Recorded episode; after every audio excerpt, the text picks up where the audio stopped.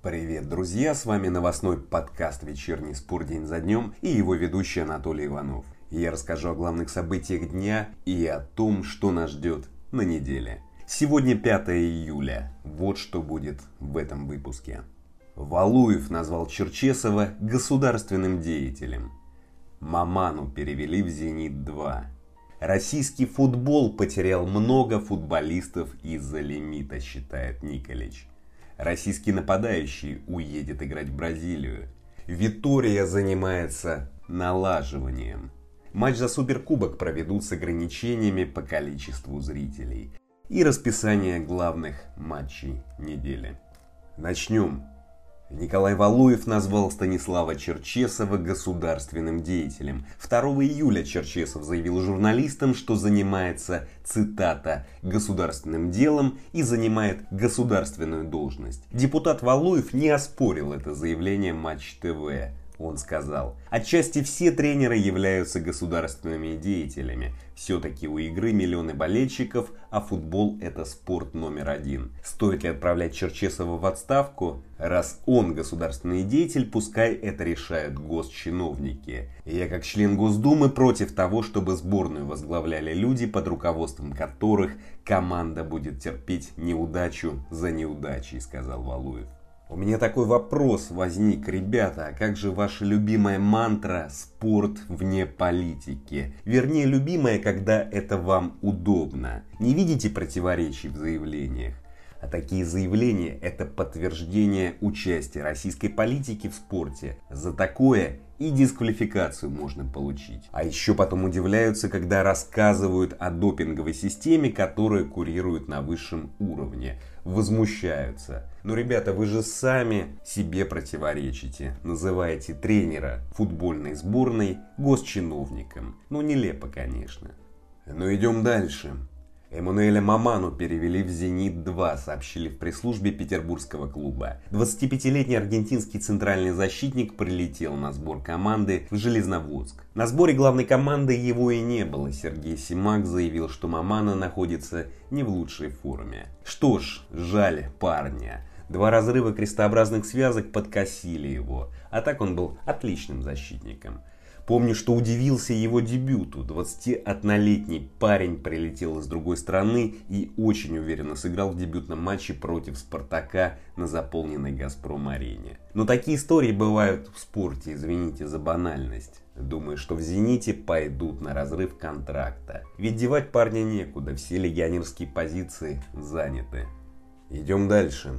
Марко Николич высказался негативно о лимите. Главный тренер «Локомотива» сказал «Спортэкспрессу». Мой ответ по лимиту прост. Футбольный рынок один на весь мир. И на этом рынке есть единственный критерий – качество. Все остальное, что придумывают, будь то лимит на иностранцев, на молодых, на возрастных, это все неправильно. И это покажет игра.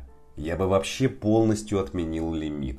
Тогда цены на русских игроков будут нормальными. Думаю, мы потеряли много футболистов из-за лимита, рано увеличив их зарплаты. Пустите всех на свободный рынок, русских, иностранцев. Пусть бьются друг с другом, конкурируют. Кто более ценен, покажет футбол. Посмотрите на Китай. Они сперва вбухали сумасшедшие деньги, привезли звезд, думали, что будут двигать футбол вперед. Но ничего не получилось. Потом наоборот установили лимиты, сократили зарплаты. И что?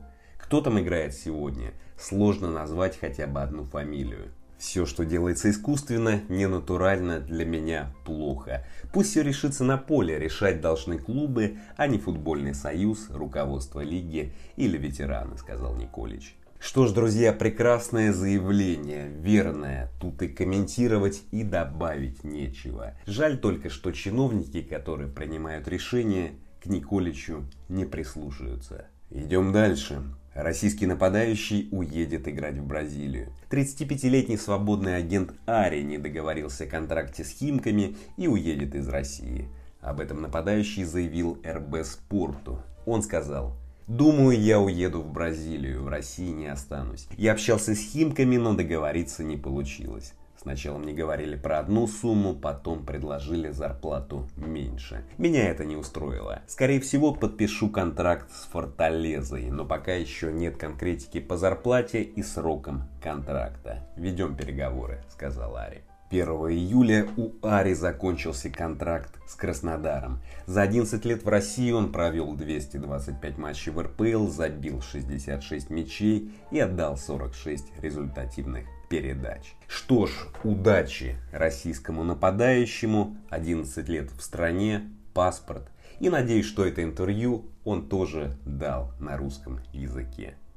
Идем дальше. Руй Витория высказался про игровые принципы Спартака.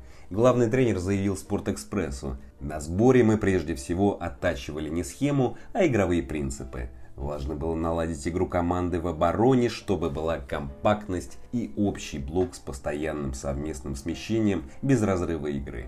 В атаке тоже был нужен контроль игры, постоянная структура, треугольники. Не знаю, какую схему будем использовать в РПЛ, сказал Витория. Друзья, Витория не сказал важную вещь, вернее у него не спросили. Он сказал, что налаживает игру в обороне.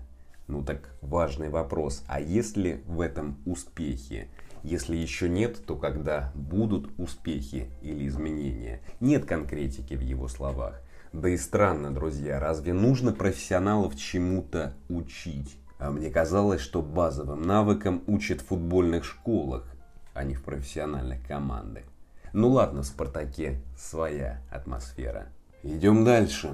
Матч за Суперкубок проведут с ограничениями по количеству зрителей. В субботу 17 июля в 19.00 в Калининграде стартует матч «Зенит-Локомотив». Игра за Суперкубок России.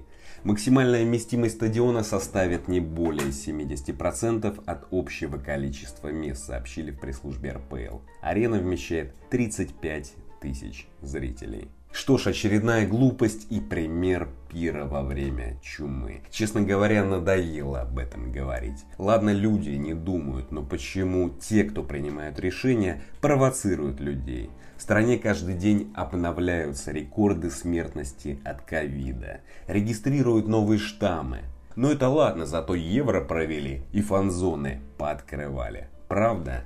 Лучше расскажу о главных матчах недели. Вторник, 6 июля, чемпионат Европы. Полуфинал. Италия, Испания. Полуфиналы Кубка Америки 2-0-0. Бразилия, Перу. В 4.00 начнется матч Аргентина-Колумбия. А еще 6 июля пройдут матчи первого квалификационного раунда Лиги Чемпионов. Среда, 7 июля, полуфинал чемпионата Европы 22.00, Англия, Дания. И еще с десяток матчей квалификации Лиги Чемпионов. А в субботу 10 июля стартует первый тур ФНЛ. Я уверен, вы этого давно ждали. В воскресенье 11 июля в 22.00 начнется финал Евро. Ставлю на матч Италия-Англия. На этом все, друзья. Спасибо. Встретимся в следующий понедельник. А теперь немного Моцарта.